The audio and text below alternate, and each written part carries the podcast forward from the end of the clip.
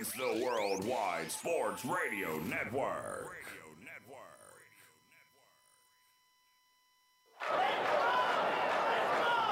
Broadcasting from coast to coast, city to city, coast to coast. It's time for the Ryan Hickey Show on the Worldwide Sports Radio Network. If it's happening in sports, it's being talked about right here. And here's your host, Ryan Hickey.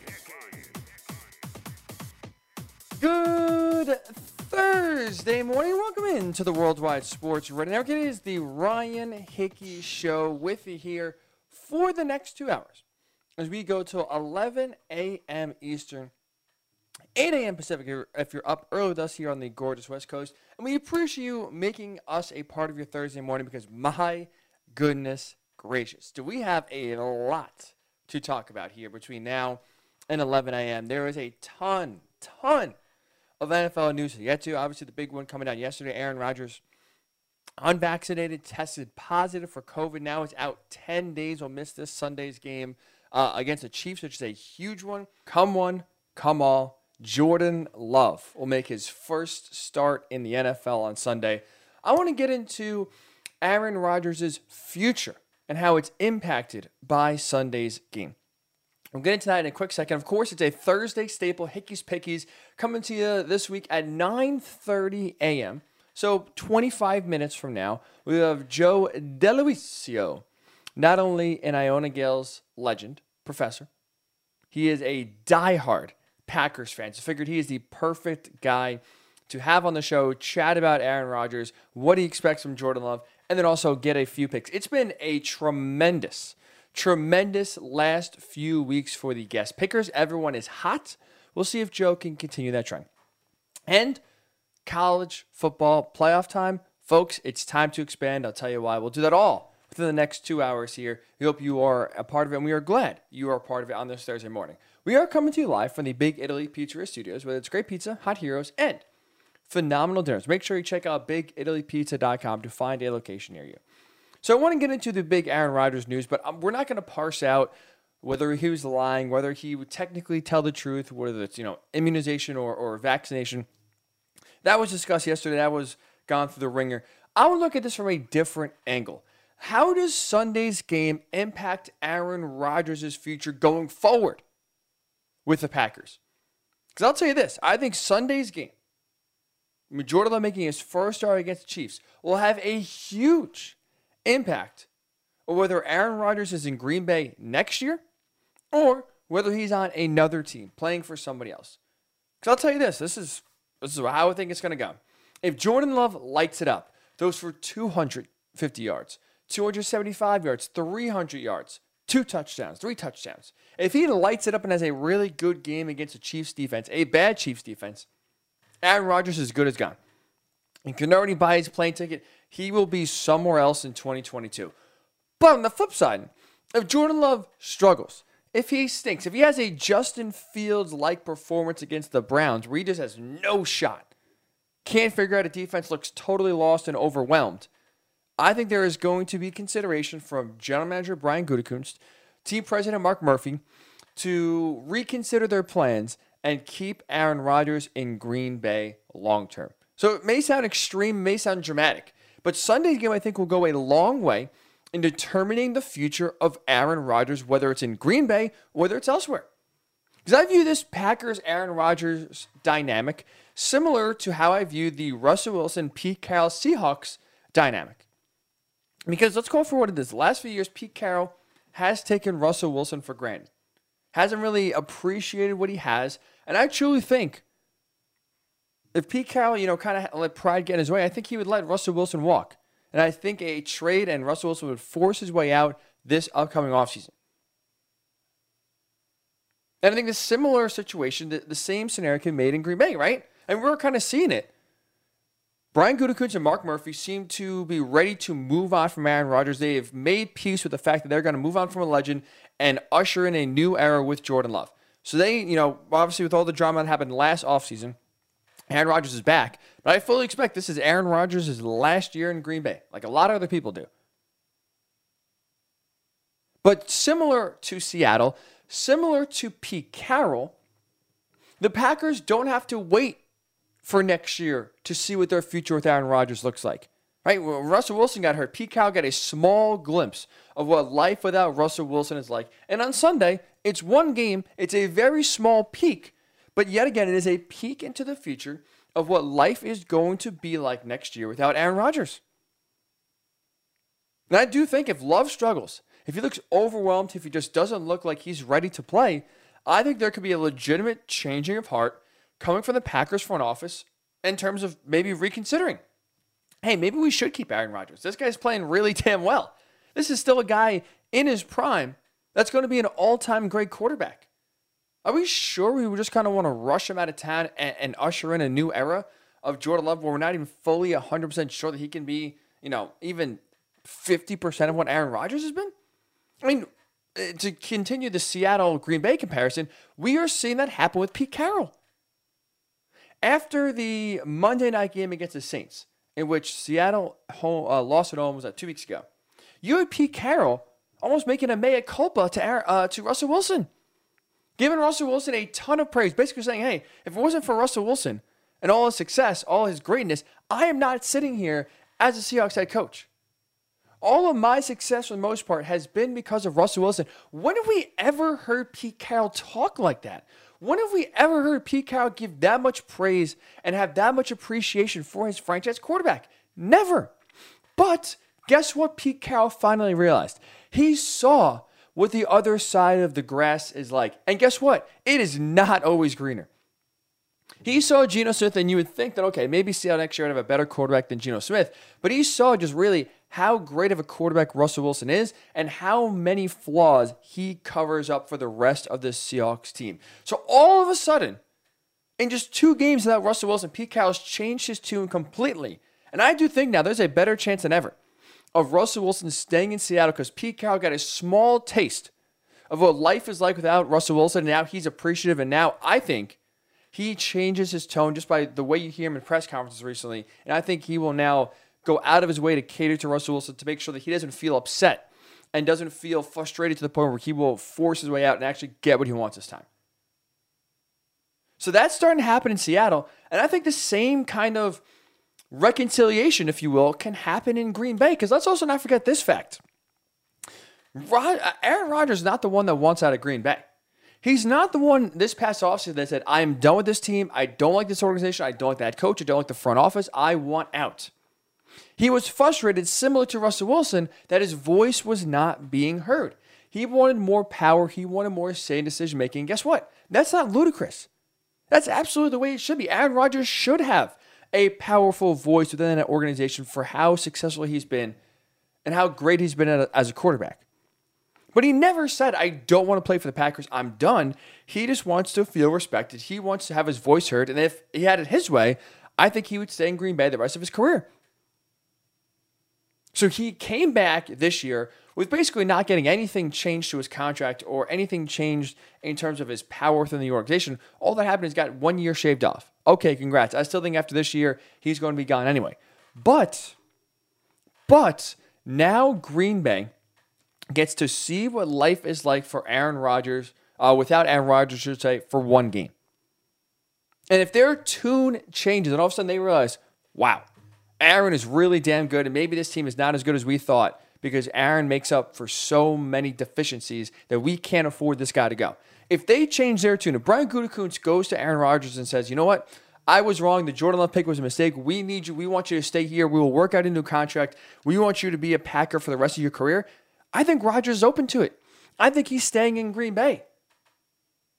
I don't think he's that frustrated with the organization that he would leave anyway in terms of spite. I think he's absolutely open to staying in Green Bay for the rest of his career if he has the opportunity, if he has the offer to. And I'll say this. A lot of pressure is on Brian Gutekunst this weekend.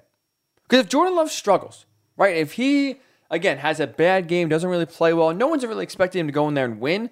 But if he just looks dominated by a bad Chiefs defense, they score 3-10 points, a few picks coming from Jordan Love. They don't move the ball that well. I'll tell you this.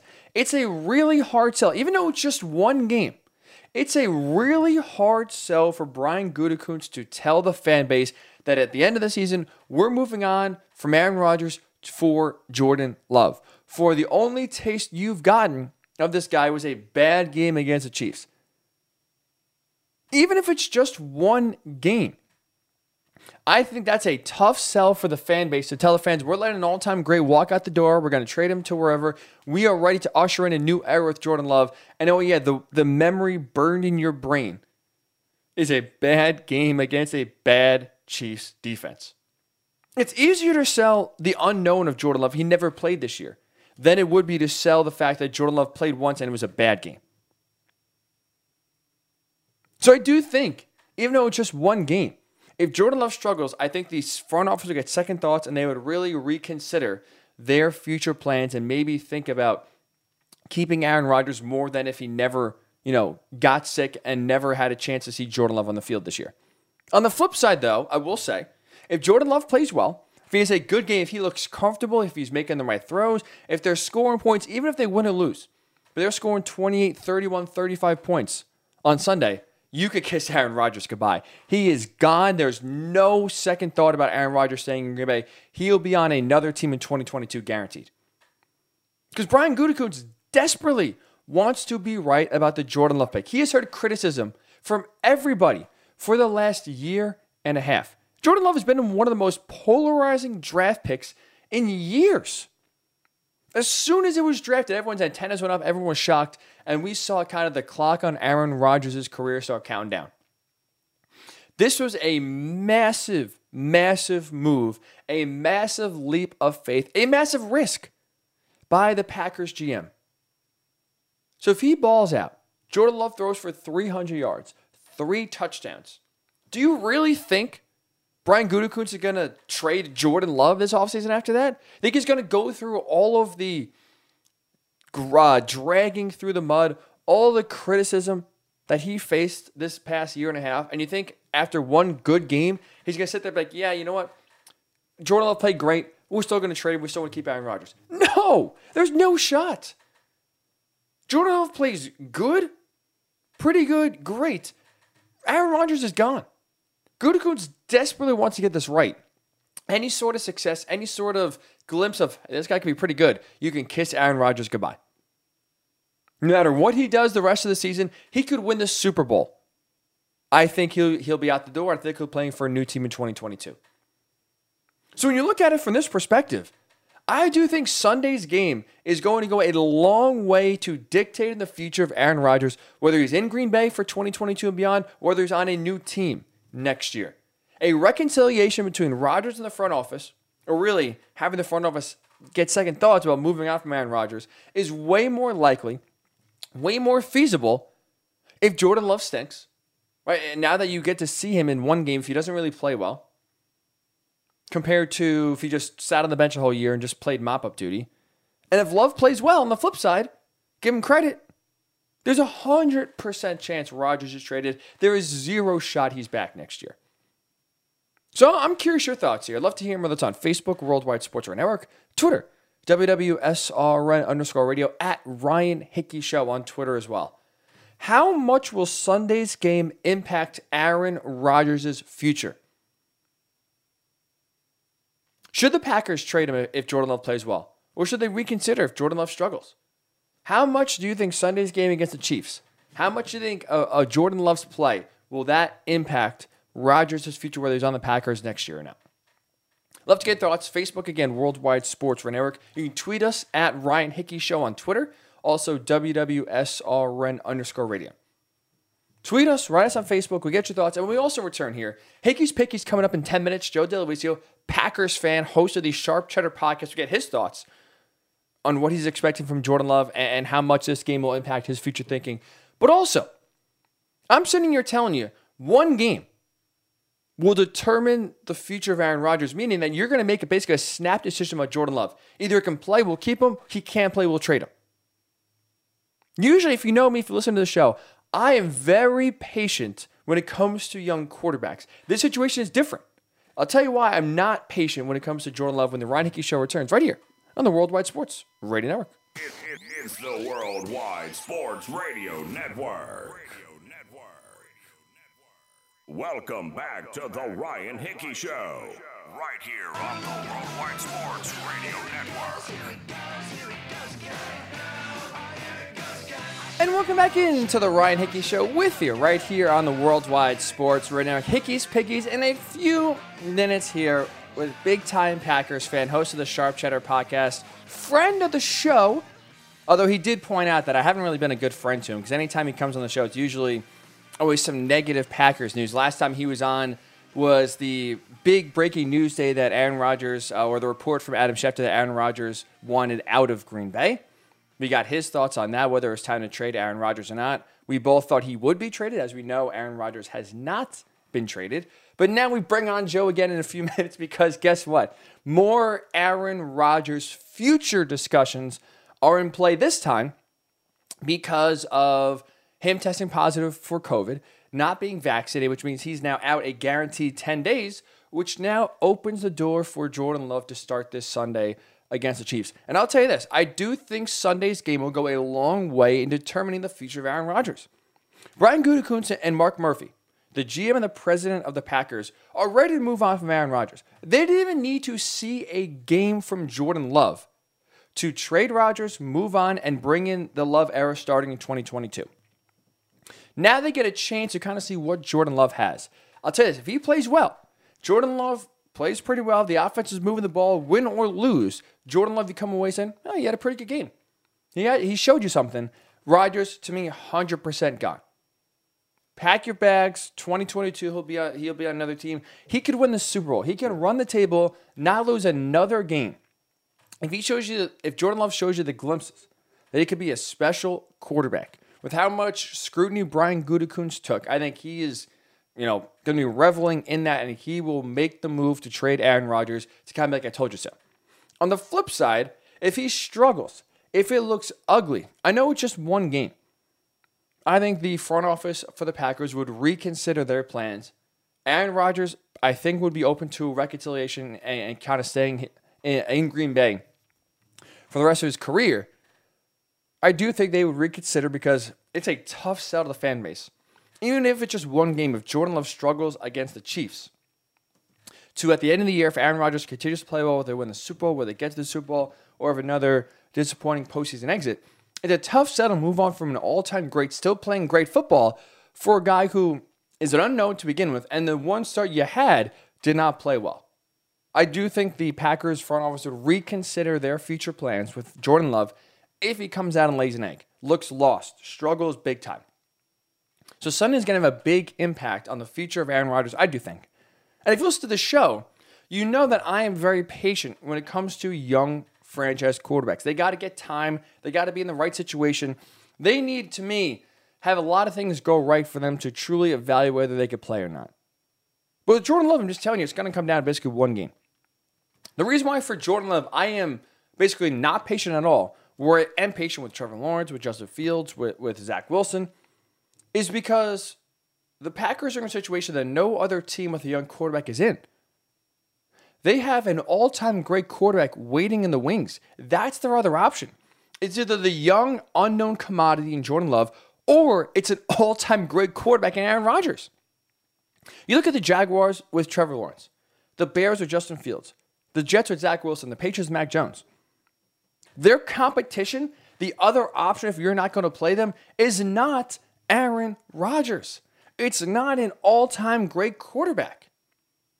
So if they struggle early on, if you don't think Zach Wilson is the guy for the Jets, or you don't think Justin Fields truly can be a franchise quarterback in Chicago, you're replacing those young quarterbacks with Andy Dalton, with Jimmy G if you're Trey Lance in San Francisco, and Mike White with the Jets.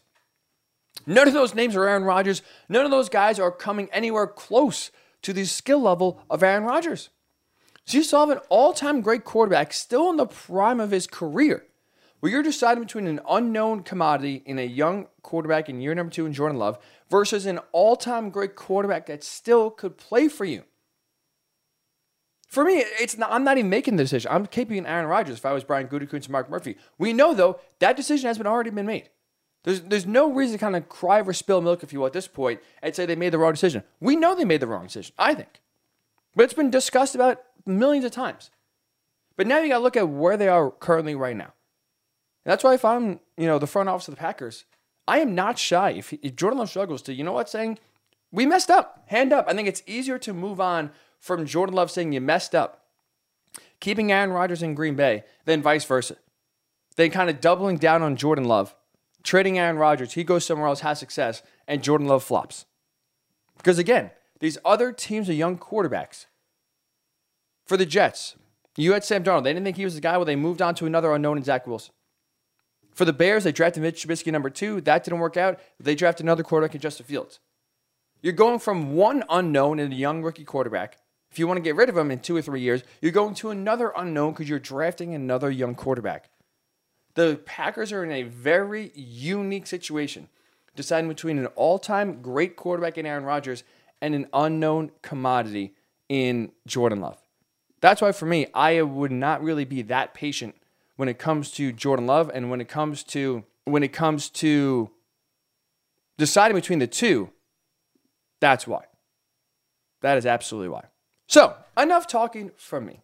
You want to hear from an expert. I get it. So that's why we bring experts on this show. A man who, like I said, is not very fond of me because of the way that I have brought him on, usually at the worst times. But it is a friend of the show. It is Joe DeLuisio, the host of the Sharp Cheddar Podcast. We'll get his picks, Ricky's pickies here in a second. But Joe, thanks for coming on, man. I appreciate it. Ryan, nice to see you. Thanks for having me on, as always.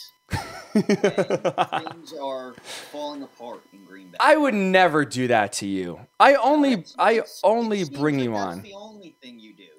I only bring you on when things are good in Packerland, when morale is high. I would never kind of just bring you on when things are rough. You know, I'm surprised you didn't give me a call after they lost week 1. It's been radio silence since going on a 7-game win streak, but here we go. There's some drama in Titletown, so I'm glad to be here. Well, to be fair, I mean, look, I did not expect that the struggles would continue. Now, I did say I would sound the alarm if week 2 they lost to the Lions. They took care of business, no problem. I would agree with that. So, for that, I will say that, you know, I was not freaking out after week 1. So, I was just talking about, I think Sunday is a huge impact for the future of Aaron Rodgers, right? Jordan Love's going to get the start. Now we finally get to see what Jordan Love is. Aaron Rodgers' future, I still think he's going to be gone at the end of the year, but I think that could change if Jordan Love maybe has a pretty bad game. How much stock are you taking into Sunday's game, good or bad, about the future of Jordan Love and the future of Aaron Rodgers for the Packers?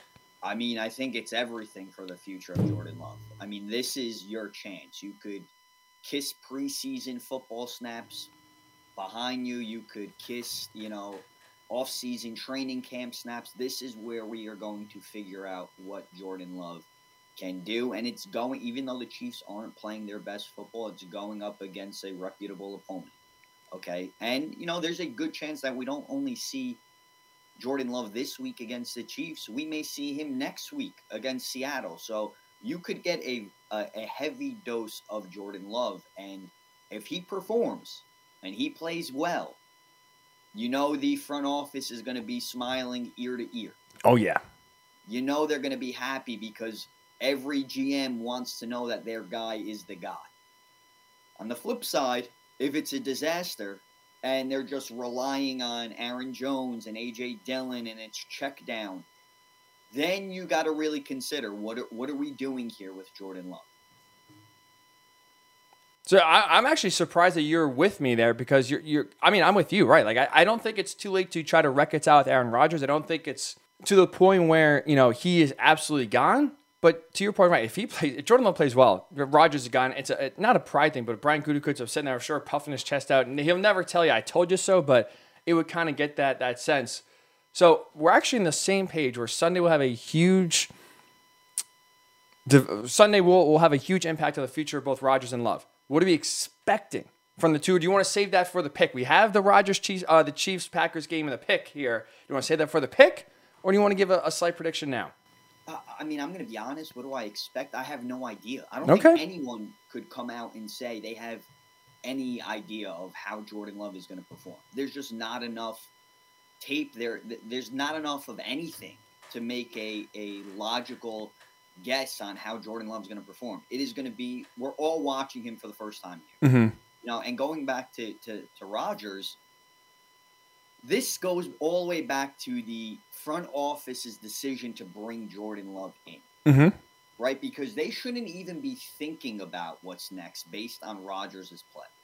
Bottom line, Rodgers did not show any sign of decline the season that which Packers decided to draft Jordan Love. Okay? Right. So they did this on their own. With that being said, we've seen quarterbacks have one good week, two good weeks, and fall apart. So I don't think we could automatically say, hey, if Jordan Love plays well against the Chiefs, he's the guy. I mean, we just saw Mike White completely light up the Bengals. Could he be a starter one day? Sure, maybe. But let's pump the brakes here, right? I don't think we could automatically determine, yes, Jordan Love is that guy after one game. However, there will be a sense of confidence that now you know, hey, maybe he can be that guy. Right. But for Rodgers, it's just, I don't think we should just push him away. There's no reason to do that. And I know it goes back to, people, the Favre and Rodgers comparison when he took over. Favre was already talking about retiring. Mm-hmm. That's not the case here. I could guarantee if Rodgers is traded and goes elsewhere, he's going to perform where he goes. Absolutely. And that's the tricky part about this situation where if I'm the Packers and the front office, pride aside, you got to realize what you have and the consistency that you have. And you can't just ship him out of town after one good game.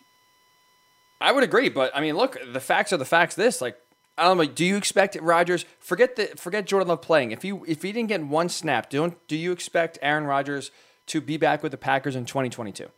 Well, I think the way everything is playing out, the whole contract being redone, I think the writing's on the wall that he's out. I would agree. Which is why, so if they're ready to go to Jordan Love blindly without even seeing him play, to your point, I think that only strengthens their stance if he plays well. I'm with you 100%. It's one game. I'm not determining his future based on one game. But I think if you're, with this such small sample size, when you're the Packers already blindly ready to move on from Aaron Rodgers to go to a guy you've never seen before in the regular season, I think that only strengthens your stance if he plays well.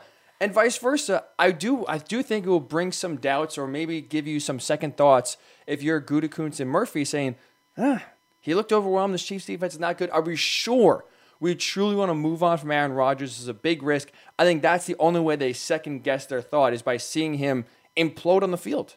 I'll be honest. I think if the Packers ended up winning the Super Bowl, Rodgers doesn't leave. Interesting. I don't think he just walks off and goes to another team and, gives the giant middle finger, walks out of the door. Well, the issue is it's not his decision, right? Correct. I totally get that, but I don't think as an organization you could just move on like that, especially if it ended that way. That's mind-boggling. To me, it's just the fan base there is so loyal that you would look so foolish if you would just come off a winning season, a Super Bowl season, and then move on to who knows what the future could be. You're preaching to the choir, Joe. I can't, I'm with you. And the issue is I feel like a lot of people are on the same page with this.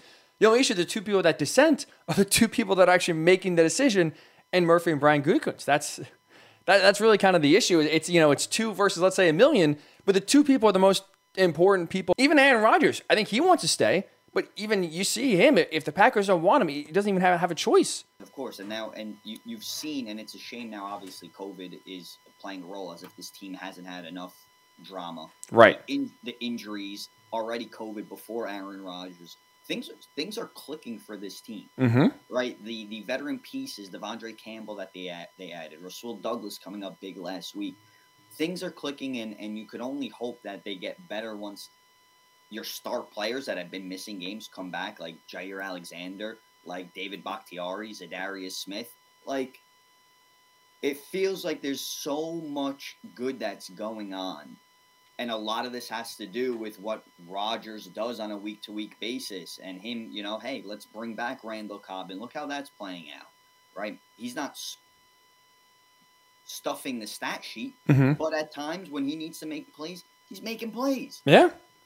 So it's really frustrating because bottom line, we don't know what the future is at all. And obviously not in our hands, but to me, it's hard to move on from a guy that hasn't declined one bit. It's like a perfect example, a team that held on too long, the Pittsburgh Steelers. Yes. Right? They have no plan now. Well, their plan might be your quarterback next year. I don't know, maybe. But what I'm trying to say is, and I know you don't want to, you never want to be that team that waits, that's looking when, you know, you don't have somebody, right? You don't want to be late to the party. It's always good to have somebody sitting there. If he has to sit there, if Jordan Love has to sit, let him sit. Let Rodgers play out his time. Well, the issue is that, you know, that's with the rookie contracts work. It's too long. It's too long. Of course it's too long, but you know what? Then that's on you as a general manager. I agree. Of an organization. Have a plan. You shouldn't have brought him in. You shouldn't have brought him in. Have a plan. Now, if you wanted to draft a quarterback in the third round, it's completely different than drafting a quarterback in round number one. And trading up.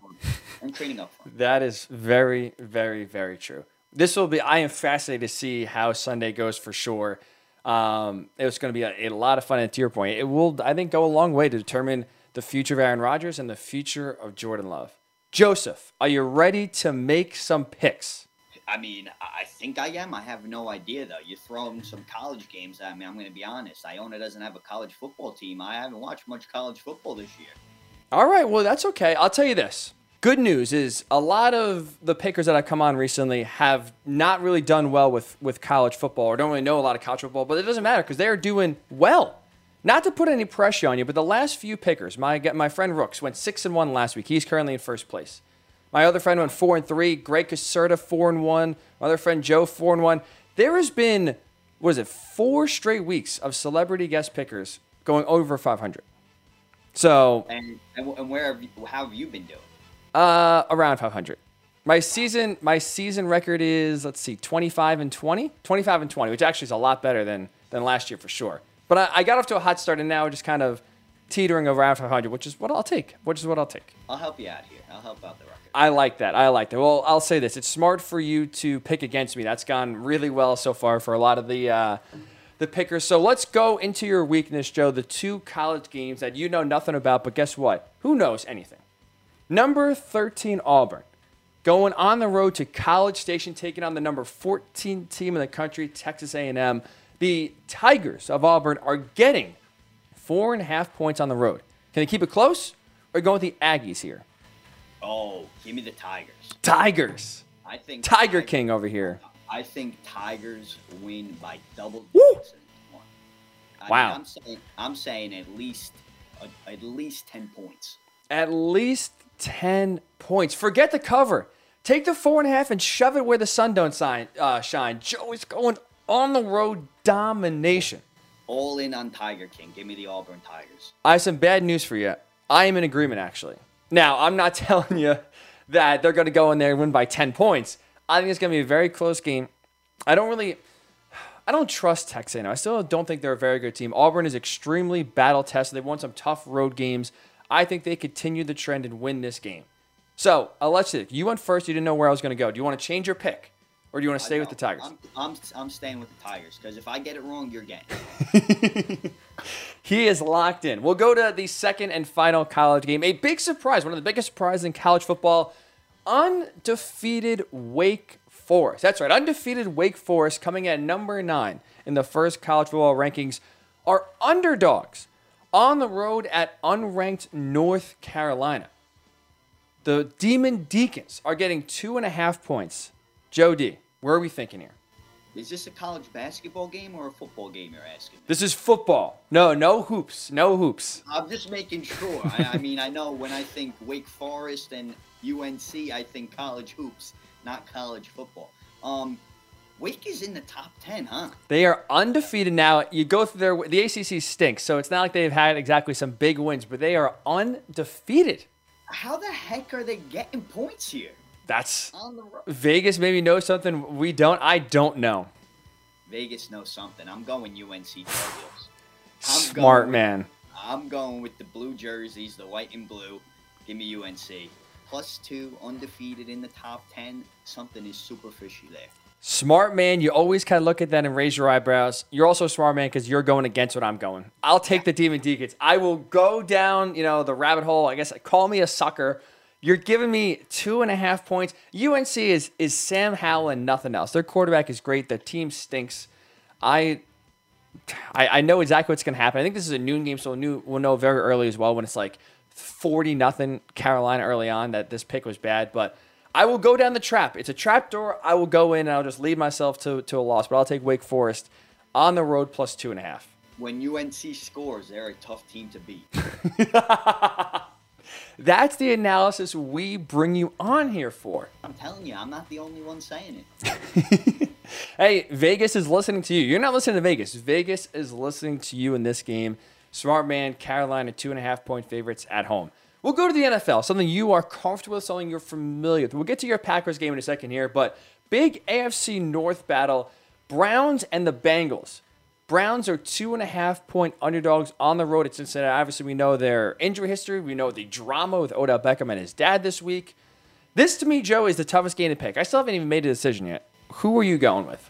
Yeah, I think anytime you're talking about divisional battles, it's always a coin flip, especially in the AFC North. With that being said, I'm going with the Bengals. I think the Bengals bounce back after, you know, the whole Mike White fiasco against the Jets. And I think right now for Cleveland, and it sucks to say, but I think Cleveland's in complete disarray.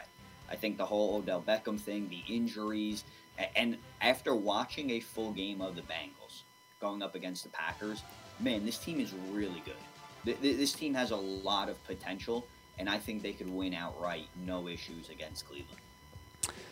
I'm with you here. I'm going to go with the Bengals. To your point, I know, I'm sorry. I know. But watching that game last week against the Steelers, I really thought like that was going to be almost a gimme. I would have sat Baker Mayfield, to be honest. Like, that's how confident I felt in the Browns. They're getting a little bit healthier. The Steelers' offense stinks. And, yeah, the Steelers' offense still stunk, but the Browns' offense couldn't do anything. And I think now the drama just even leads to more distraction. I thought they would have turned around last week. They did not. And now I love the Browns. I want to root for them, and I want to see them succeed. I can't sit here and tell you that they're going to go on the road. You're right, coming off on the road in Cincinnati, coming off a team or face a team coming off just an embarrassing loss to the Jets. I think they'll turn it around. The Bengals are healthier. The Bengals are better. They'll score more than the Browns. I think the Bengals minus 2.5 at home. I'm sorry to agree with you. We'll go to your team. Packers and Chiefs. No Aaron Rodgers. Jordan Love is under center. The Packers are 7.5-point underdogs in Kansas City. Now, the Chiefs stink. Can Green Bay go on the road and get a cover here, or are you picking the Chiefs?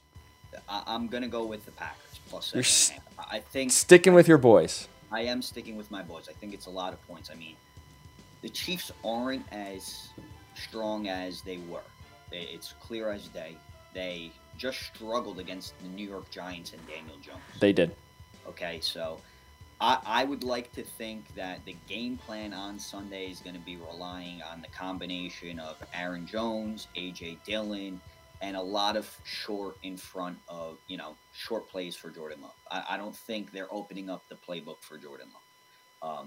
We just went and we just saw an NFL week which featured Mike White beating the Bengals, Trevor Siemian beating the Bucks. Yes, sir.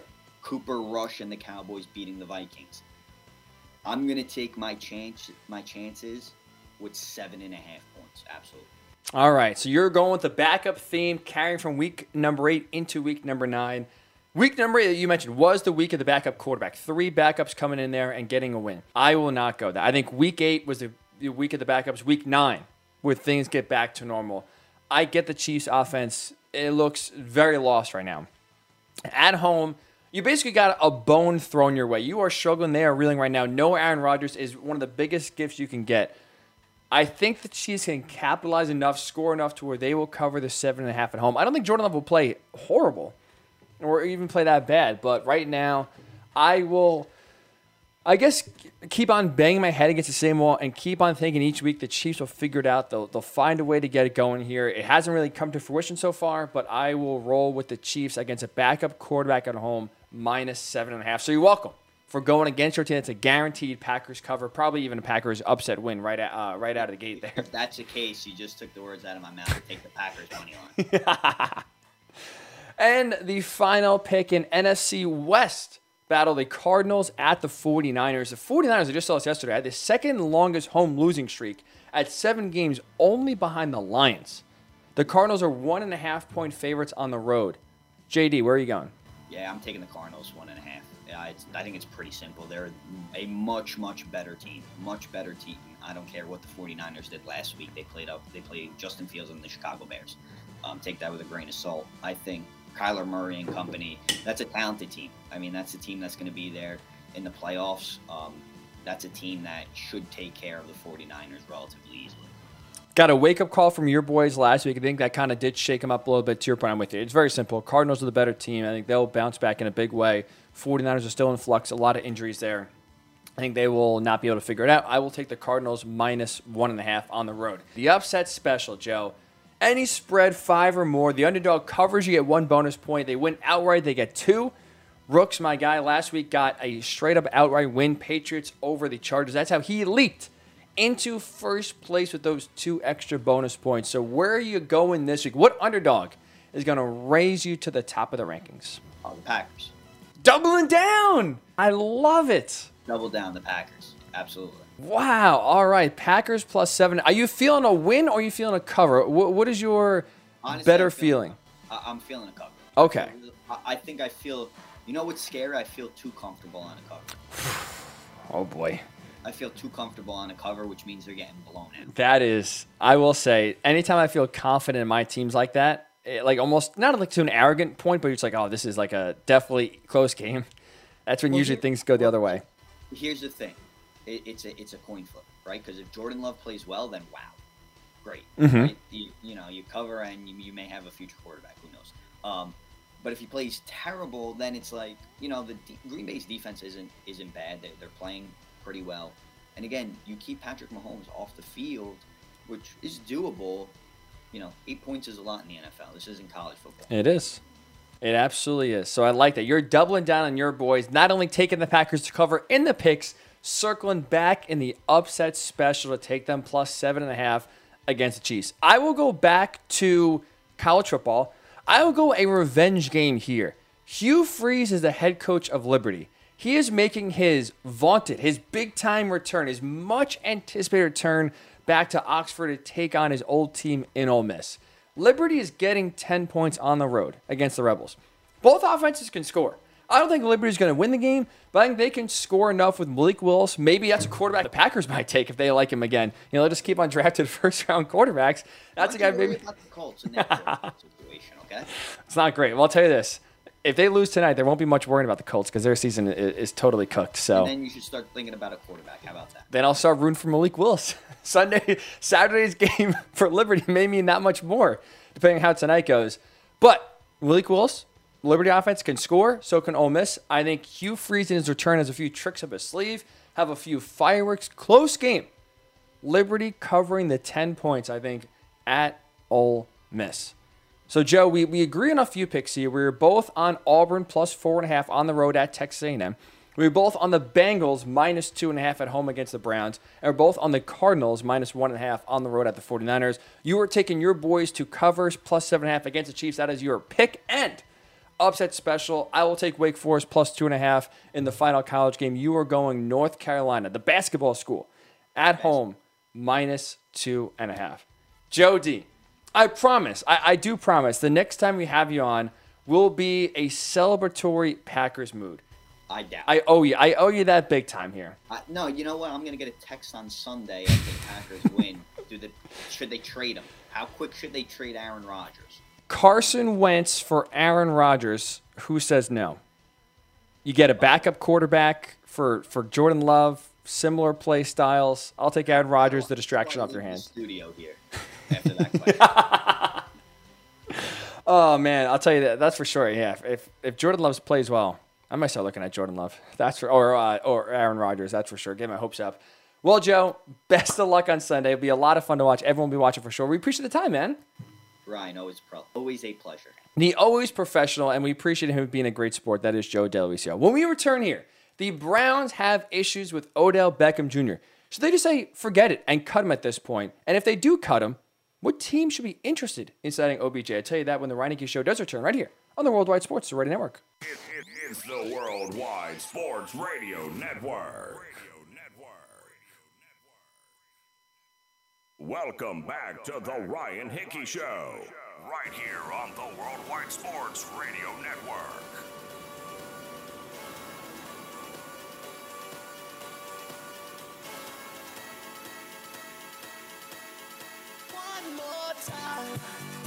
And welcome back into the Ryan Hickey Show with you. Where else? The Worldwide Sports Radio Network. We appreciate Joe DeLuisio, host of the Sharp Cheddar Podcast, a big-time Packers fan, for joining us on the show here, giving his thoughts about Jordan Love, about giving his thoughts on Aaron Rodgers' future, and making some picks as well. We'll put those picks out on social media. Joe, very confident in his squad, playing tight against the Chiefs and maybe even winning. 5 minutes from now, we are basically, rough math here, right? We're in week 9, the season 17 games, so we're going to, it's the halfway point. Right? Don't get technical with me here. Midway through the year, so we're going to do some midseason awards. MVP, Coach of the Year. Who's on the surprise hot seat? Biggest surprise of the year and also biggest disappointment. A lot of awards to hand out at the midway point of the year. We'll do that in 5 minutes from now. Before we get there, though, a lot of drama surrounding the Browns, a lot of drama surrounding Odell Beckham Jr. Trade speculation, would he end up getting traded? We know that did not happen. But I do think, even though Odell Beckham Jr. was not traded, we have seen the last of OBJ in a Browns uniform. Yesterday kind of put the final nail in the coffin. As you know, Odell Beckham Jr.'s dad puts out a video, an 11-minute video, by the way, highlighting Baker Mayfield basically ignoring his son on purpose, even through in a few misthrows from Baker trying to hit a wide-open OBJ. That went viral. Baker responded basically saying he's not worried about it. He'll still welcome Odell Jr. back. But before practice started yesterday, the Browns sent OBJ home, and now OBJ's agent, Andrew Barry, the general manager of the Browns, basically talking about the future. It seems, well, nothing officially has come down yet. It is all but guaranteed OBJ's time in Cleveland has come to an end. They absolutely should cut him. There's no point anymore to keeping him on the team, to try to get any sort of trade value. He is one big distraction. And right now at the Browns, they are reeling. They're 4-4 coming off a bad loss to the Steelers, in which the offense looked horrible. Baker Mayfield is dealing with a shoulder injury that won't get any better. So you have a lot going on. You have to deal with the rest of the season. The last thing I think the Browns need is another distraction where Odell Beckham Jr. is complaining, or his dad is publicly complaining, I should say at least, that he is not getting the ball enough, that Baker Mayfield is purposely ignoring him. You don't need that on your team. You don't need to deal with that. And frankly, OBJ at this point in his career is not good enough to deal with that headache anymore. He's been injured. He hasn't really been productive since he's become a member of the Browns. It's not worth the headache. Coincidence or not, the Browns' offense last year was better once he got hurt. And he's been hurt again this year with the shoulder. So look, I get he's a very talented player still, and there's still some potential there. So it stinks to cut a guy with still, a lot of talent. But at this point, with where the Browns are, just in last place in the AFC North, team coming in with Super Bowl expectations, you got to just cut your loss at this point. Cut him. Let him go somewhere else. Don't have him be a distraction. Don't even keep him on paid leave. Don't suspend him for the rest of the year. Don't keep him at home. I don't think that really does much. I still think there'll still be distractions. There'll still be complaints. Cut your losses. Cut him and move on. I think the Browns should cut him. I think the Browns will cut him. So if that happens, where should OBJ go? He's going to get picked up. He's not going to just, sit out the rest of the season. A team will pick him up. I think there is one team that makes the most sense here for OBJ. It makes sense for him to go there, and it makes sense for this team to pick him up. That is the Las Vegas Raiders. Now, let's call for what it is, right? Obviously, this week, tragic news. Their young receiver, Henry Ruggs, drove drunk, drove at extremely high speeds, rear-ended a car. Unfortunately, the car, he rear-ended the person, and their dog died. So we send our thoughts and prayers to that family. That's an awful, awful loss and tragic news. From a football-specific perspective, the Raiders released Henry Ruggs. He's not on the team anymore. He will never be on the Raiders ever again. That's a void. If you just look at the football aspect, that is now a team that's 5-2 without a good receiver. So now you bring an OBJ. It's a low-risk reward because you're not going to pay him a big-time contract. You're going to give him probably a deal just to finish out the rest of the year. Derek Carr's had a tremendous season airing the ball out. The Raiders are number 2 in the NFL in terms of passing yards per game. So they're throwing the ball deep. OBJ likes to run deep, have some big explosive plays. The Raiders are a playoff contender, and their current now number 1 receiver is Hunter Renfrow. I know their number 1 target is going to be Darren Waller, their tight end, but in terms of actual playing the receiver position, really, I mean, it's not Zay Jones, it's going to be Hunter Renfrow. No offense to Hunter Renfrow. Is he number 1? No. He's a good security blanket. So I think for the Raiders, it makes a lot of sense for them to pursue Odell Beckham Jr. if he's released. That should be a guy they should be interested in. It's a very low risk, I think higher reward for Las Vegas. 2 other teams I think should and could have an interest. How about the Patriots? OBJ throughout his entire career has always had reverence, always had a ton of respect for Bill Belichick, the Patriots, and the Patriot way. Bill would keep in line. There's been a lot of drama, but as we know, Bill is good at handling, and his kind of forte over the last 2 decades of the Patriots has been handling problems in the locker room, has been handling guys with a ton of talent, but also that kind of, you know, tend to be their own worst enemy. He has turned those guys into team guys. He has made them, for the most part, pretty legitimate contributors without a ton of headaches. And you look at the Patriots' skill players, tight ends, running backs, receivers, they're not very good.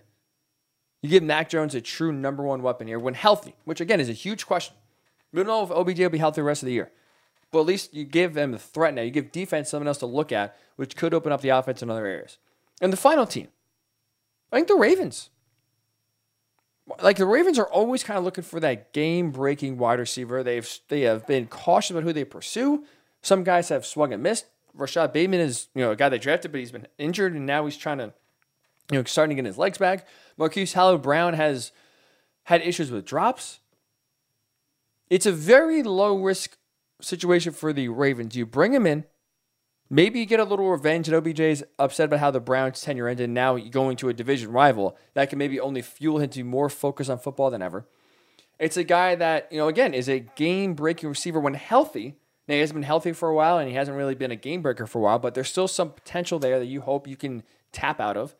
And it's another threat that even if he's not producing at his old school, you know, old Giants, even his first year at the Browns where he ran for over 1,000 yards, even if he's not that receiver again, the threat can open up the passing game a little more, open up the running game a little more, and make that offense, again, a little bit more dangerous, give you something else to think about. So I think the Ravens and the Patriots are 2 teams that absolutely should be in, you know, in the market to sign OBJ. I think the perfect team for him is the Raiders. I do. The Raiders are absolutely the perfect team for him, and that's, again, assuming he gets cut. I think he should get cut. I think he will get cut by the Browns. I think we've seen the last of Odell Beckham Jr. in a Cleveland Browns uniform. When we return here on the Ryan Hickey Show, hour number 2, we got to give out some awards. We got to start giving out some awards to teams and players who've earned it. Who has been the midseason MVP? How about the midseason rookie of the year or rookie of the midseason? Coach of the year? Biggest disappointment? Who's the best team in the NFL right now? A lot of awards to give out, and we will get them out next when we return right here on the Ryan Hickey Show on the Worldwide Sports Radio Network. It's the Worldwide Sports Radio Network. Welcome back to the Ryan Hickey Show, right here on the Worldwide Sports Radio Network.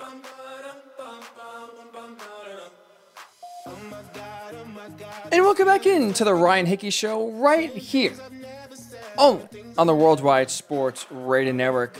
Hour number 2 is brought to you by LC Design. Charcuterie boards, they are perfect for all occasions, so make sure your guests are happily fed with some aesthetically pleasing and delicious charcuterie boards made by Lauren Clark. Make sure you check out lcdesignsnyc.com. That is lcdesignsnyc.com for more information. We are 7 games, depending on if your team had a bye or not so far, through the NFL season, basically the halfway point. So let's give out some damn awards. Who have been the most impressive teams and players so far? Who have disappointed? We are halfway through the year, so let's give out some mid-season awards. Who's been the midseason MVP so far this year? I would go Lamar Jackson. I would go Lamar Jackson. He, so far for the Ravens, has been the entire team. All right, they're 5-2 so far this year, and that's without any sort of good running back behind them. They are a run-first, run-second, run-third team.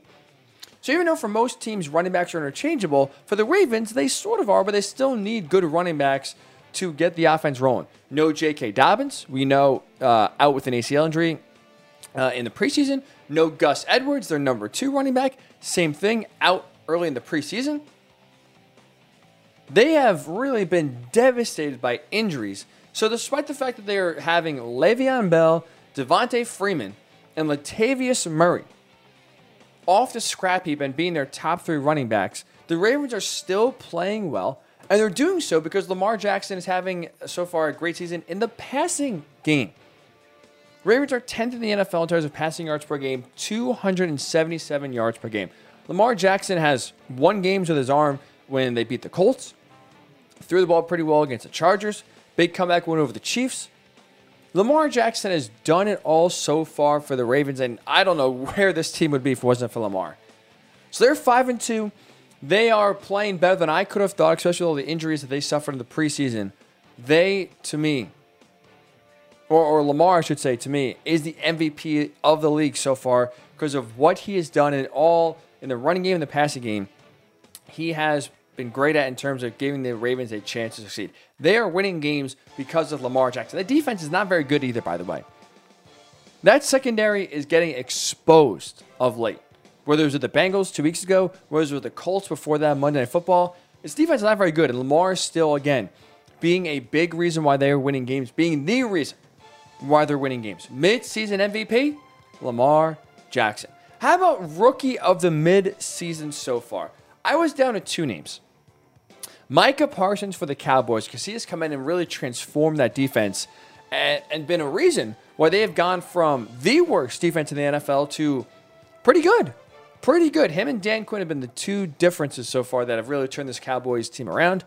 But I did not go with Micah Parsons. He was my runner-up. Instead, the rookie of the midseason is Bengals receiver Ja'Marr Chase, because he's been by far the most dominant rookie in the NFL. He's not only 3rd when it comes to rookies in receiving yards, he is 3rd in the NFL. 786 yards so far for Ja'Marr Chase through 8 games. Through 7 games before last week, he had the most receiving yards of any player through his first 7 games in NFL history. Think about that. He made history having the most receiving yards through his first 7 career games of any receiver, of any player in NFL history. More than Randy Moss, more than Michael Irvin, more than Jerry Rice, any legendary receiver you can name. Ja'Marr Chase has them beat. So he's gotten off to a tremendous start. 7 touchdown catches. He is number 1 in the NFL in terms of, starting full-time player receiver. In terms of yards per catch, he's averaging 20.7 yards per catch. He's been a big play machine. And his addition really has helped open up this Bengals offense. Takes pressure off of Joe Burrow. Even helps the offensive line block better because they're not getting Joe's getting the ball out quicker. He's feeling confident where he's going. And now the defenses have to respect Ja'Marr Chase and his big play ability. You're blitzing less, you're rushing less, and now that has opened up more time for Joe Burrow. It's opened up other lanes for Tyler Boyd, for T. Higgins. Ja'Marr Chase has really kind of unlocked this Bengals offense, and it's really taken it to another level. So Ja'Marr Chase, even though he's just a rookie, played 8 games. Right now, the rookie of the mid-season.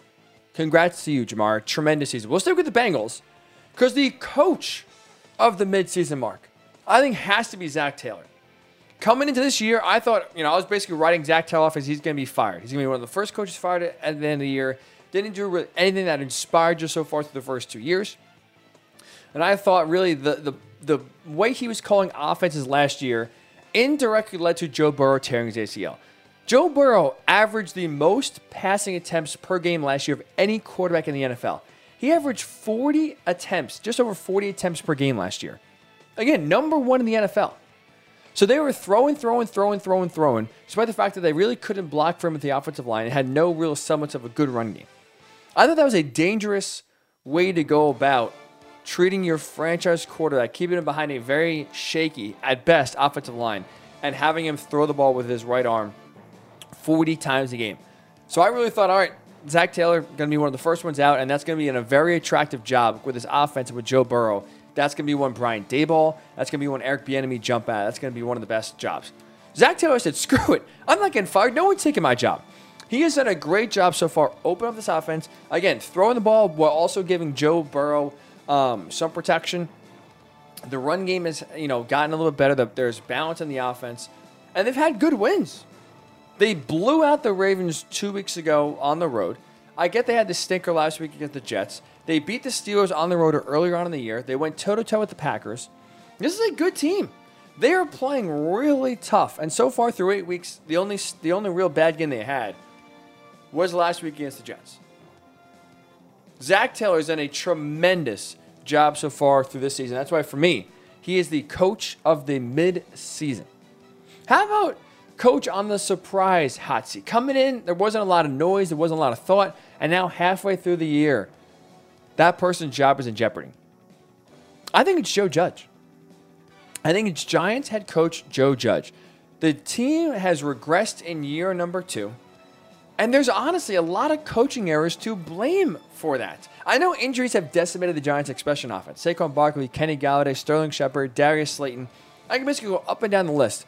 Every single big-time Giants player in offense, the offensive line, has been banged up, has been injured. So there are injury issues to blame for the lack of success so far with the Giants. With that said, though, there are also a lot of coaching mistakes, a lot of coaching blunders that have put the Giants in this 2-6 hole that they're in.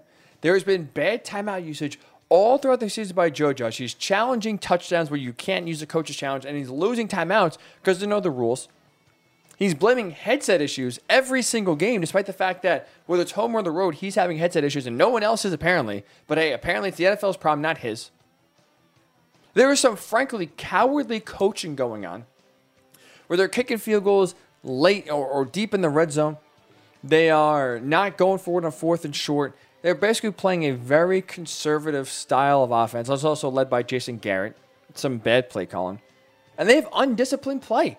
Joe Judge can talk about running laps, can talk about holding his team accountable and not fighting and having, punitive actions that we would see in high school. Up downs, gassers, you name it. He doesn't want issues. He doesn't want mistakes. Well, the issue is for Joe is that the Giants are one of the most undisciplined teams in the league. They have the 8th most penalties in the NFL. We saw a play on Monday night. They have a lot of stupid penalties. Both just not smart football, some undisciplined football. To where Joe can talk and preach accountability. He can talk about holding his guys accountable and playing to a certain standard where you're not going to beat yourselves. But every single week, the Giants are beating themselves. That goes back to coaching. That goes to either you're not coaching the guys properly, or even worse, the guys are tuning you out. They're not listening. It's been the same issues for the Giants, week in and week out. Joe Judge, even though it's year 2, he's on the real hot seat. If this doesn't turn around, I think Joe Judge should and would get fired. I think absolutely that's going to be the case. So a surprise hot seat midway through the year where I did not expect to have this guy's job on the line. I think it's Giants head coach Joe Judge. The biggest surprise this season, positive or negative, for me has to be the Chiefs. The biggest surprise has to be the Chiefs and their struggles. They're 4-4. But their lack of adjustments they've made this year, to me, is puzzling. That's something Andy Reid and Patrick Mahomes have been, on fire with since 2018. Adjusting on the fly, knowing what defenses are doing, and then kind of getting out ahead of how they can adjust to that. Defenses want to blitz, they'll throw it off short, and they have answers. It feels like everything the defense has been doing, except this year. Every defense this year has basically played the same sort of prevent defense. Drop 7, 8, 9 guys back. Basically, don't allow Tyreek Hill to take the top off the defense. Double cover Travis Kelce underneath. They're only rushing 3 or 4 players. They rarely blitz. With that said, Patrick Mahomes and Andy Reid still can't figure it out. They still don't know how to adjust to what defense are doing to them, and that is strange.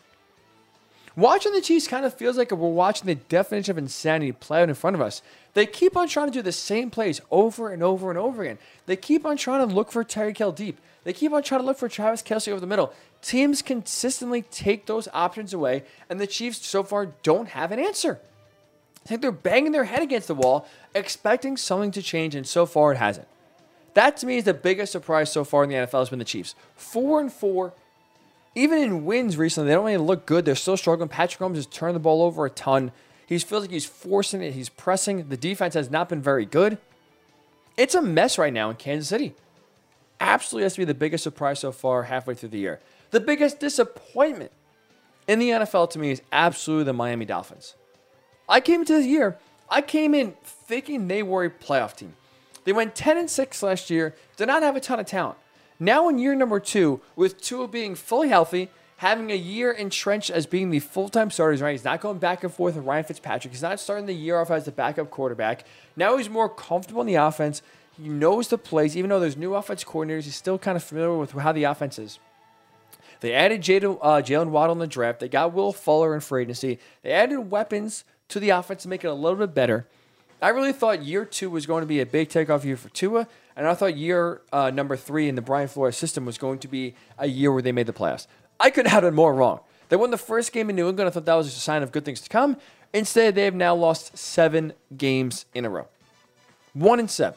It's been a total dumpster fire. This defense has been extremely bad. They put a lot of resources, a lot of money to the secondary. They're one of the worst pass defenses in all of football. They can't stop a nosebleed.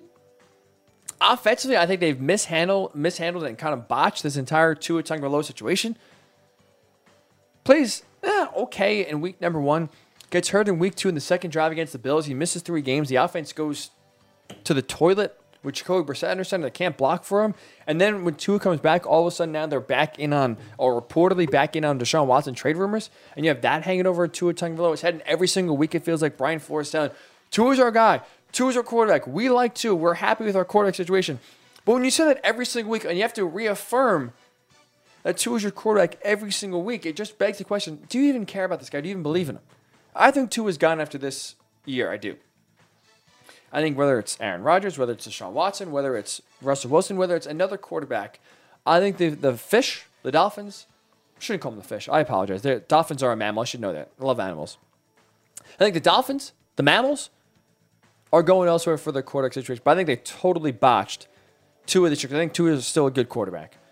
Biggest disappointment, going from playoff team now to top 5 draft pick in the draft, and they gave that pick away to the Eagles, so they won't even be, reaping the rewards of a bad season, has to be the Miami Dolphins. And the best team in the NFL, the midway point of the NFL, who right now is the top dog in the league, I'm going to go to the Rams. The Los Angeles Rams, to me, are the best team in the NFL. This is a team hitting on all cylinders. I know they lost at home handily to the Cardinals earlier this year. But outside of that game, they've been dominant. They have played well in almost every single game, really, outside maybe the Lions, when the Lions threw literally the kitchen sink at them with fake field goals, with punts, fake punts, going for it on 4th down, onside kicks. Dan Campbell took every single trick play he possibly could find to throw it at the Rams, and they still lost the game. Outside of that game, they've been blowing every team out. They played really well. Matthew Stafford.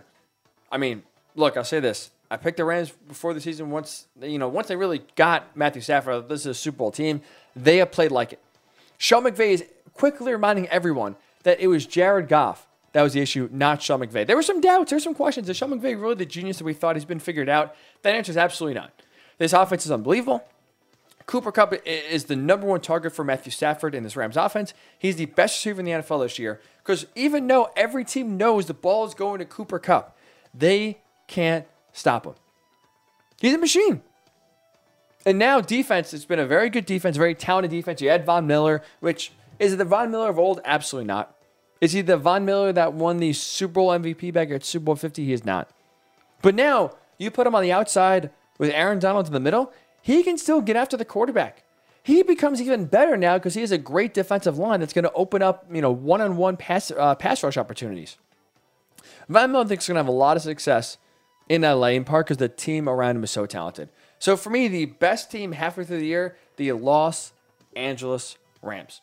So I'm curious your thoughts here. I gave my midseason awards. How about you? Who is the league MVP so far through the season? I said Lamar Jackson. What's your thought? Is it Matthew Stafford, a guy who's been tremendous? Is it Aaron Rodgers? Tom Brady? Who is your midseason MVP of the NFL? I'd love to get your thoughts. Facebook, Worldwide Sports Radio Network. Twitter, WWSRN underscore radio, at Ryan Hickey Show on Twitter as well. When we return here on the Ryan Hickey Show, we got to get into the college football playoff rankings. I've been a proponent. I've been pounding the table for 12 teams.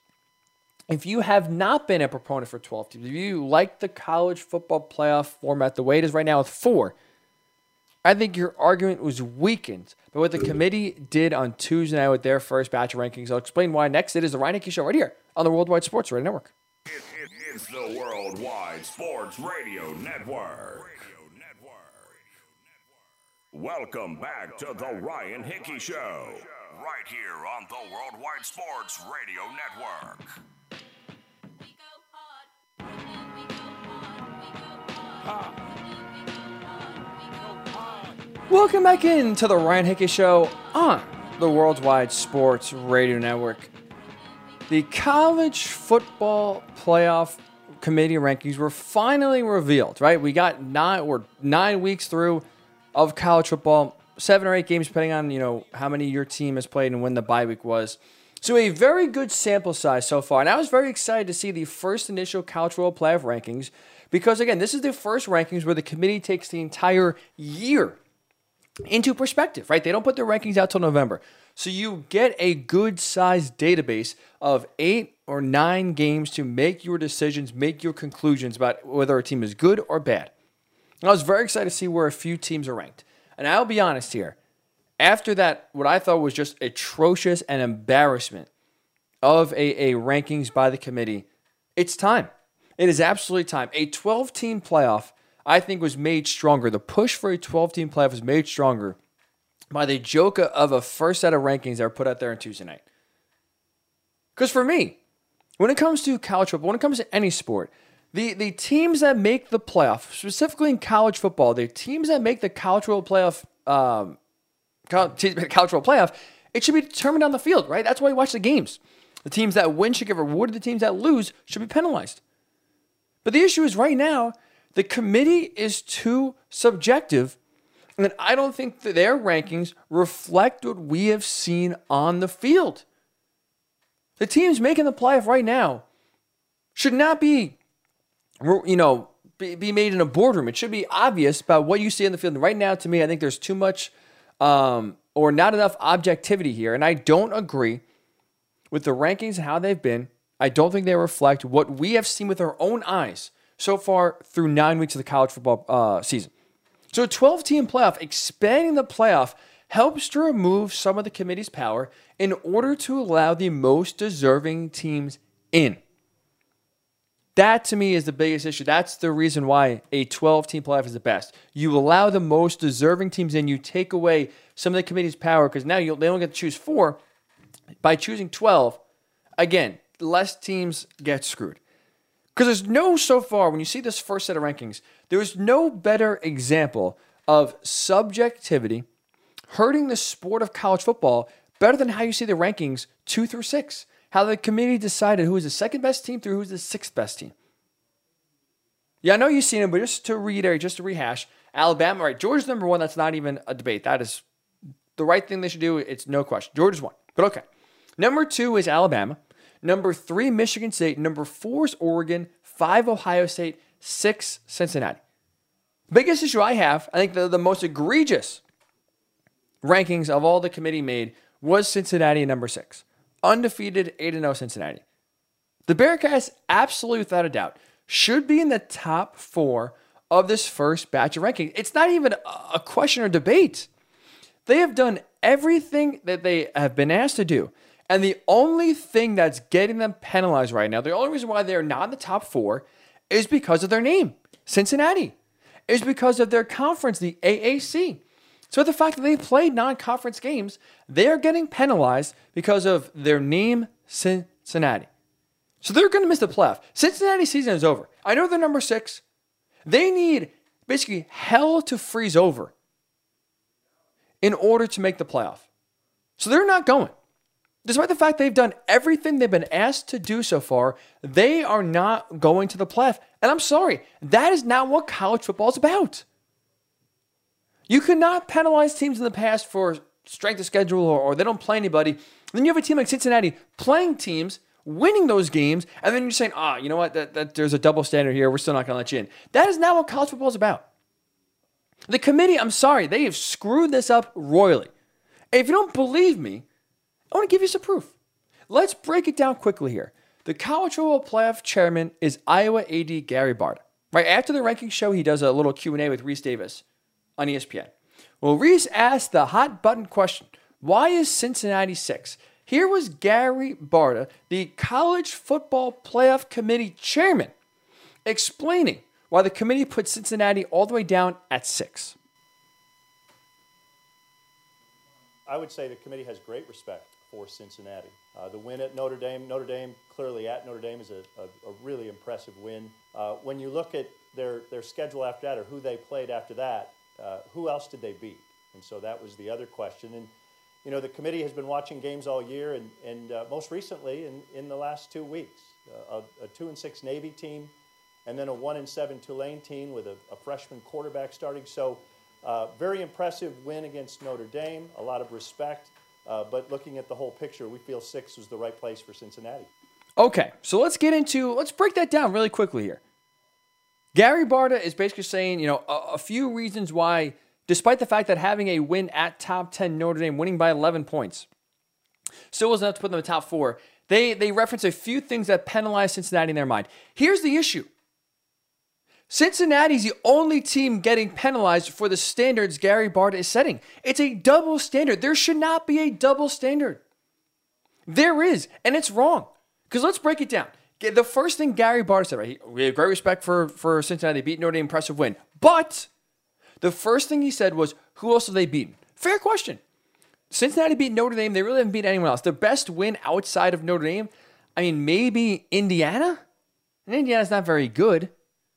UCF? So, okay, the point is we're reaching here for a good number two, you know, quality number 2 win.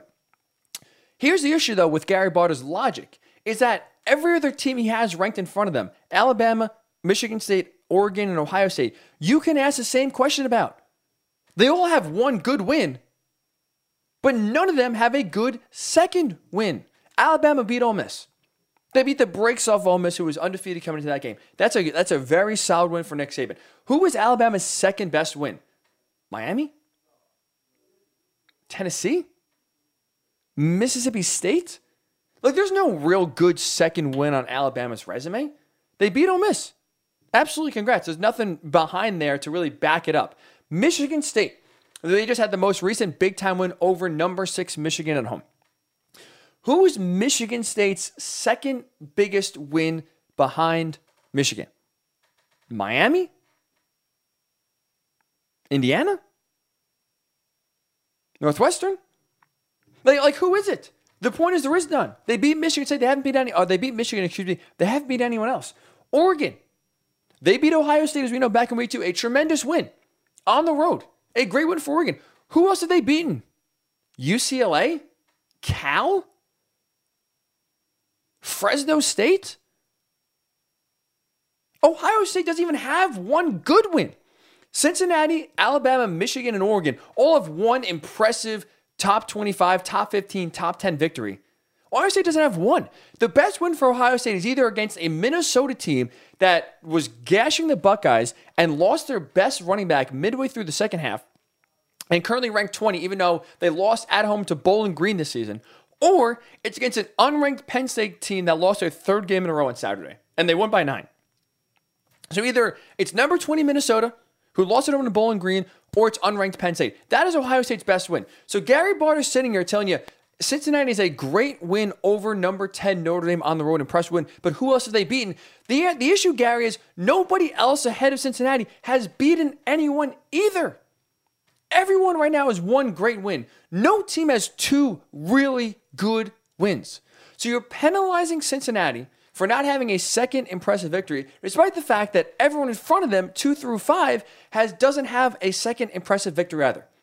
So there's a double standard right away for Cincinnati in terms of they haven't beaten anyone else outside of Notre Dame. Well, guess what? Neither has Alabama, neither has Oregon, Michigan State, or Ohio State. And Ohio State hasn't really even beaten one good team, let alone two. That wasn't the only thing, though, Gary Barter said, the college football playoff chairman, speaking on behalf of the committee, and basically speaking of why the committee decided to put Cincinnati number 6. So they haven't beaten anyone else outside of Notre Dame, despite the fact that no one else in front of them has beaten another team outside of their one good win. Okay. Well, he also said that Cincinnati played some close games, right? He referenced Tulane playing a freshman quarterback, and he referenced 2-6 Navy, where Cincinnati won by 1 score. Those are 2 games that were close, and 2 games that, you know what, Cincinnati should have blown them out, they didn't. Okay, Cincinnati played bad. Hand up, I can't defend that. They did not play well in either of those 2 games. But again, I hate to tell the committee, but they say they watch college football, but do they really? Because again, every other team in front of Cincinnati has also had close calls. Alabama, the number 2 team in the country, they lost as an 18.5-point favorite on the road at Texas A&M. 18.5-point favorite. A&M was unranked. The Aggies lost 2 games in a row coming into that game. Nobody in their right mind thought Alabama would even, have this game be a close one, let alone lose. So there were 2 teams in the country lost to an unranked team they were 18.5-point favorites against. Then, earlier in the year, won by just 2 points, held on to barely beat Florida, who currently right now is unranked. They lost to LSU. They lost to Kentucky. The Gators did. They lost to Georgia. But on the road early this year, the Alabama defense needed to stop a 2-point conversion from Florida that would have put the game to overtime. And when they played Tennessee a few weeks later, that was a close game for 3 quarters. I know the final score, looks like Alabama blew them out, wasn't even close. That game was a 1-touchdown game early in the 4th quarter. That's a close game. Alabama has played close games this year. Michigan State went to overtime with Nebraska, almost lost that game, maybe should have lost that game. They had a very close call against the Cornhuskers. They beat Indiana on the road by 5, a bad Indiana team. Close game, 20-15. Guess what? Cincinnati also played Indiana on the road, and the Bearcats won by 14. So you're criticizing Cincinnati for playing close games against Navy and Tulane. Alabama lost to an unranked A&M team, had close games against Florida and Tennessee. Michigan State almost lost to Nebraska in overtime with them, and then beat Indiana by a smaller margin than Cincinnati beat Indiana. Oregon, number 4 in the country. They lost to a 3-5 Stanford team. Controversial penalty call or not, they lost in overtime to a 3-5 Stanford team. Then a few weeks later, they followed that up by barely beating a Cal team at home that was 1-4 at the time. When that loss, they were 1-5. They needed a goal line stand in the 4th quarter just to walk away from that game unscathed. And then they needed a comeback because they're down in a 14-0 hole against unranked UCLA on the road a few weeks later. Oregon has had their fair share of close calls as well. And Ohio State lost to Oregon. Ohio State the following week had a close game for 3.5 quarters against Tulsa. Again, the final score for Cincinnati was 31-12 over Tulane. It seems like a blow-up, but for 3 quarters, the game is close. Well, for 3 quarters, Tennessee and Alabama were very close before that game turned into a blow in the 4th quarter. And for 3.5 quarters, Tulsa and Ohio State were neck and neck. Tulsa! Again, let's look at last week with Penn State, unranked Penn State now. They pushed him to the brink. That's a 1-score game for the entirety of the game. Penn State eventually did end up losing by 9, but that was a very close game. So the fact that Gary Barter, the college football playoff chairman, is pointing at Cincinnati, telling them they played too many close games against bad opponents like Navy and Tulane, while turning a blind eye to Alabama playing close games, losing one they shouldn't, Michigan State playing close games against, similar competition to Cincinnati, Oregon playing close games and losing one, and Ohio State playing close games and losing one. And Cincinnati has played 2 close games, blown to everyone else, beat number 10 Notre Dame. Oh yeah, by the way, they're 8-0, undefeated without a loss. The fact that the college football playoff system is subjective, the fact that it's a double standard is bad for college football. It's a joke. It's an absolute joke. So if you have right now an 8-0 Cincinnati team with a road win over number 10 Notre Dame, which they won by double digits, they've blown out every team on the schedule outside of Navy and Tulane, beat another Power 5 opponent on the road in Indiana by 2 touchdowns, and they virtually have no shot of making the playoff. How is that fair? How is that a system we can believe in? How can you watch a sport every Saturday where they tell you the games matter, where they tell you it's the most important regular season in all sports, and it is, but at the same time, then you go watch on Tuesday, and then you see the Cultural Playoff Committee rewarding some teams, penalizing other teams, and basically kind of having their own sort of subjectiveness fall into the rankings to where some teams' games matter, others don't. There are exceptions made for some teams, and others are penalized, even though there's double standard. It's not just Cincinnati, but there's other teams as well. It's ridiculous. You basically have to be in an elite club. And once you're in that elite club, losses are forgiven. And if you're outside the club, losses doom you. Even if you don't have a loss, if you don't win by enough points, you're screwed. So if you're in the elite club, you're good. It doesn't really matter. The games almost don't matter. You'll be rewarded, being in the top 10 every single week. If you're not, you have to bend over backwards, do everything you're asked to do, and then still don't have a shot. I get any playoff system in college football won't be perfect, right? There's too many teams, 130 teams in Division I. The schedules, there's so many disparities when it comes to teams, when it comes to conferences, when it comes to revenue. I get that you can't look at Akron and Alabama, even though they're in technically the same Division I and they're both eligible to compete for the College Football Playoff. I understand that you will never get a situation where Akron will be on the same level as Alabama. Fine. But for the most part, the fact that there's so much subjectiveness early on is hurting the sport at the top. So going to 12 teams, again, it still would not be perfect. Team 13 and 14 would still be upset. I get it. But the gap, for me, there's less to be mad at if you're Team 13 than if you're Team 5. You're a really damn good team at Team 5. Team 13, okay, there's other bumps along the road that they could have avoided to get into a top 12 spot, and they didn't. So going to 12, I think, helps eliminate some of the subjectiveness that we are seeing right now that I think is hurting the sport. Cincinnati is, I think, the poster child for this, but it's not just them. There are plenty of other examples all throughout the rankings to where subjectiveness is hurting the sport, and it's ridiculous. They tell you they watch the games, but do they really? It's very frustrating. And it's all about the principle, and right now, I think the principle has been very disappointing. So I don't know about you. I am extremely frustrated by how these first set of rankings came out. I think it's an absolute embarrassment to college football. It's an absolute embarrassment to the College Football Playoff Committee. Going to 12, I think, is the only answer. You got to take some of the power away from the committee. By doing that, is it by including more teams? I think 12 is the answer. I think the argument for 12 only got stronger after seeing the top 6 revealed on Tuesday night. So I'm curious your thoughts. Well, it's on Facebook, Worldwide Sports Radio Network, Twitter, WWSRRen_radio, at Ryan Hickey Show on Twitter as well. Is it time for college football playoff expansion? Cincinnati is a team I kind of harped on to use as the example here.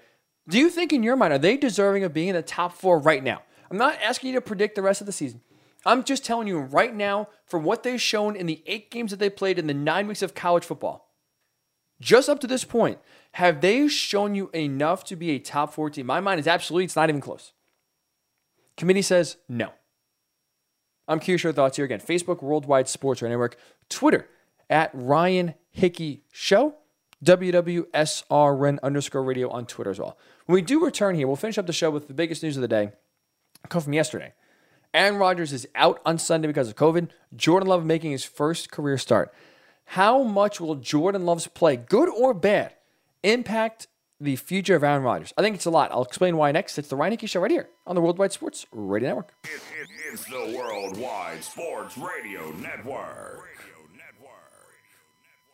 Welcome back to the Ryan Hickey Show, right here on the Worldwide Sports Radio Network.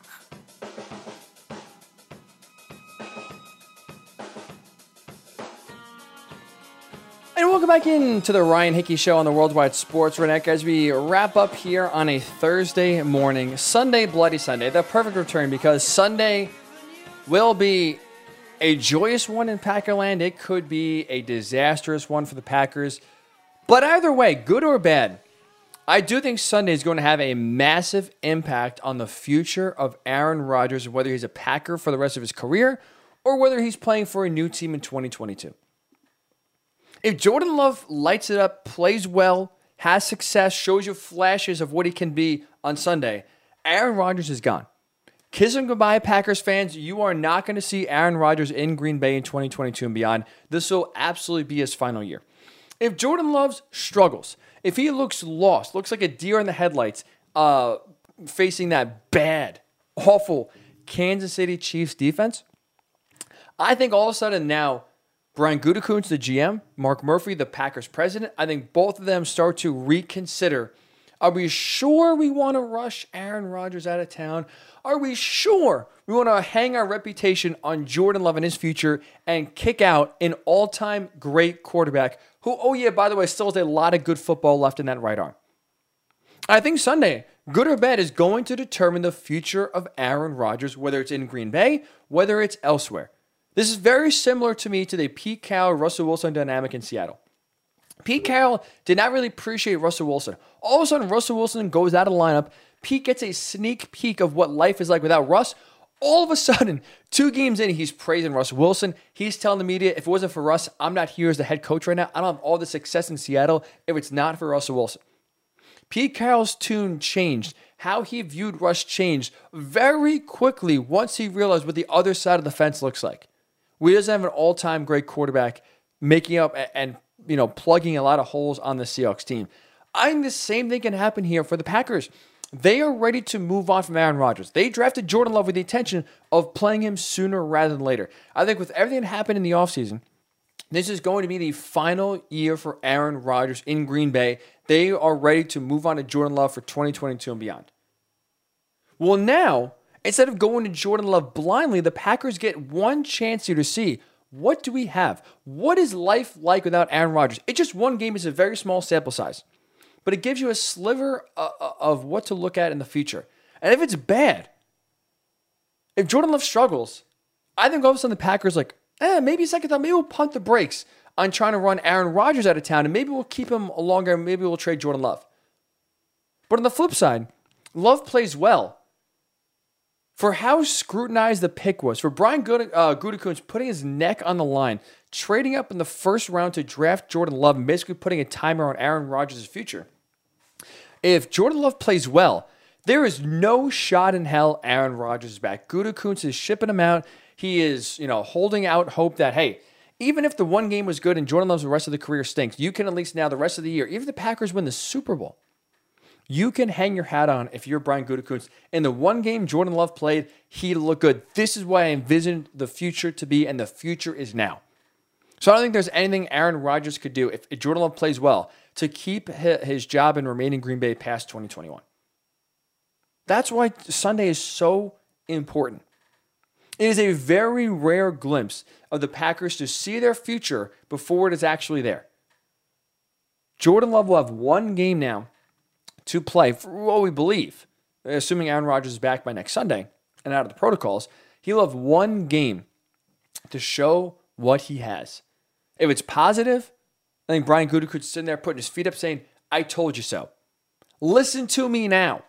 I was right. But if it's bad, if Love looks lost, if he struggles, I think all of a sudden Brian Gutekunst and Mark Murphy are like, are we sure we want to put a reputation? Are we sure we can sell to the fan base that Jordan Love is the guy of the future?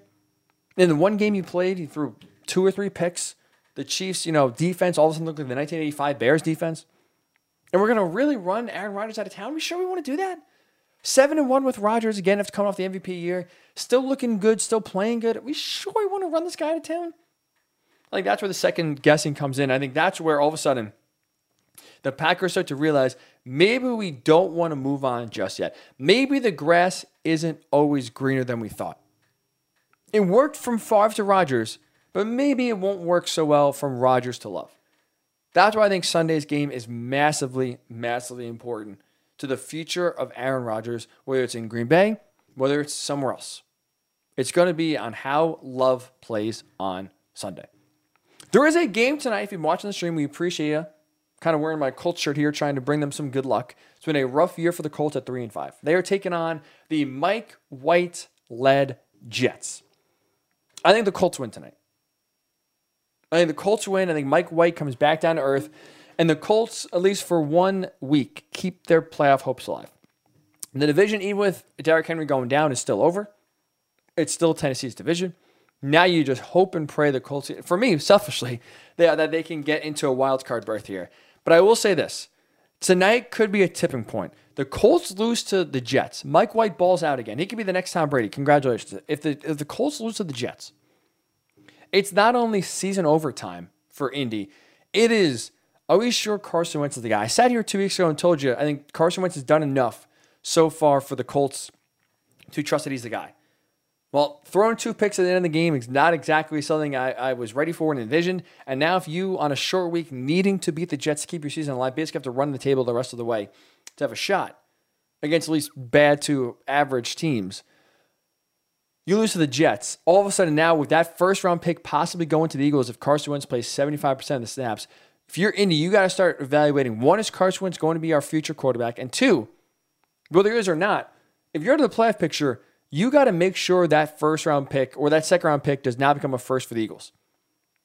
Carson Wentz, that first-round pick is, or the Eagles get a first-round pick. Excuse me. If Carson Wentz plays 70% of snaps and the Colts go to the playoffs, or he plays just 75% of the snaps in general, if the Colts are not going to make the playoffs, whether they want to bring Carson Wentz back next year or ready to move on, you cannot allow him to start 75% of the games. You got to bench him, if anything. Say, Carson, we're going to bench you. We want to bring you back next year, but we can't lose this first-round pick. That is the ultimate doomsday scenario. The Colts lose their first-round pick and miss the playoffs. Tonight, I think we'll go a long way in determining that future. You win, you keep your season alive, you keep the hopes alive, and you still play Carson Wentz. You lose. Now the future and future decisions start to get thought about right now. It's going to be fascinating. I do think the Colts win. And it will be an interesting one to see the ramifications if they lose. So that'll do for this edition of the Ryan Hickey Show on this Thursday. Appreciate Joe DeLuisio for joining us here, giving his Packers thoughts and also Hickey's pickies. We'll get those picks up here in a little bit. We appreciate all of you for listening, for being a part of us, for making us here on the Ryan Hickey Show on the Worldwide Sports Network a part of your Thursday morning. So stay safe, stay sane. Big shout out to, by the way, my guy, Tyler Krolikowski, friend of the show, has been on before, big Dolphins fan. He is running in the New York City Marathon on Sunday. We wish him a lot of luck. We'll be there to cheer him on. Tough battle. Be very fun to see him, and a great accomplishment for sure. So that will be a lot of fun. Good luck to my guy, Kroll. That'll be a great weekend. Enjoy it. Stay safe, stay sane. We'll talk to you on Monday. Where else but the Worldwide Sports Radio Network? It's the Worldwide Sports Radio Network.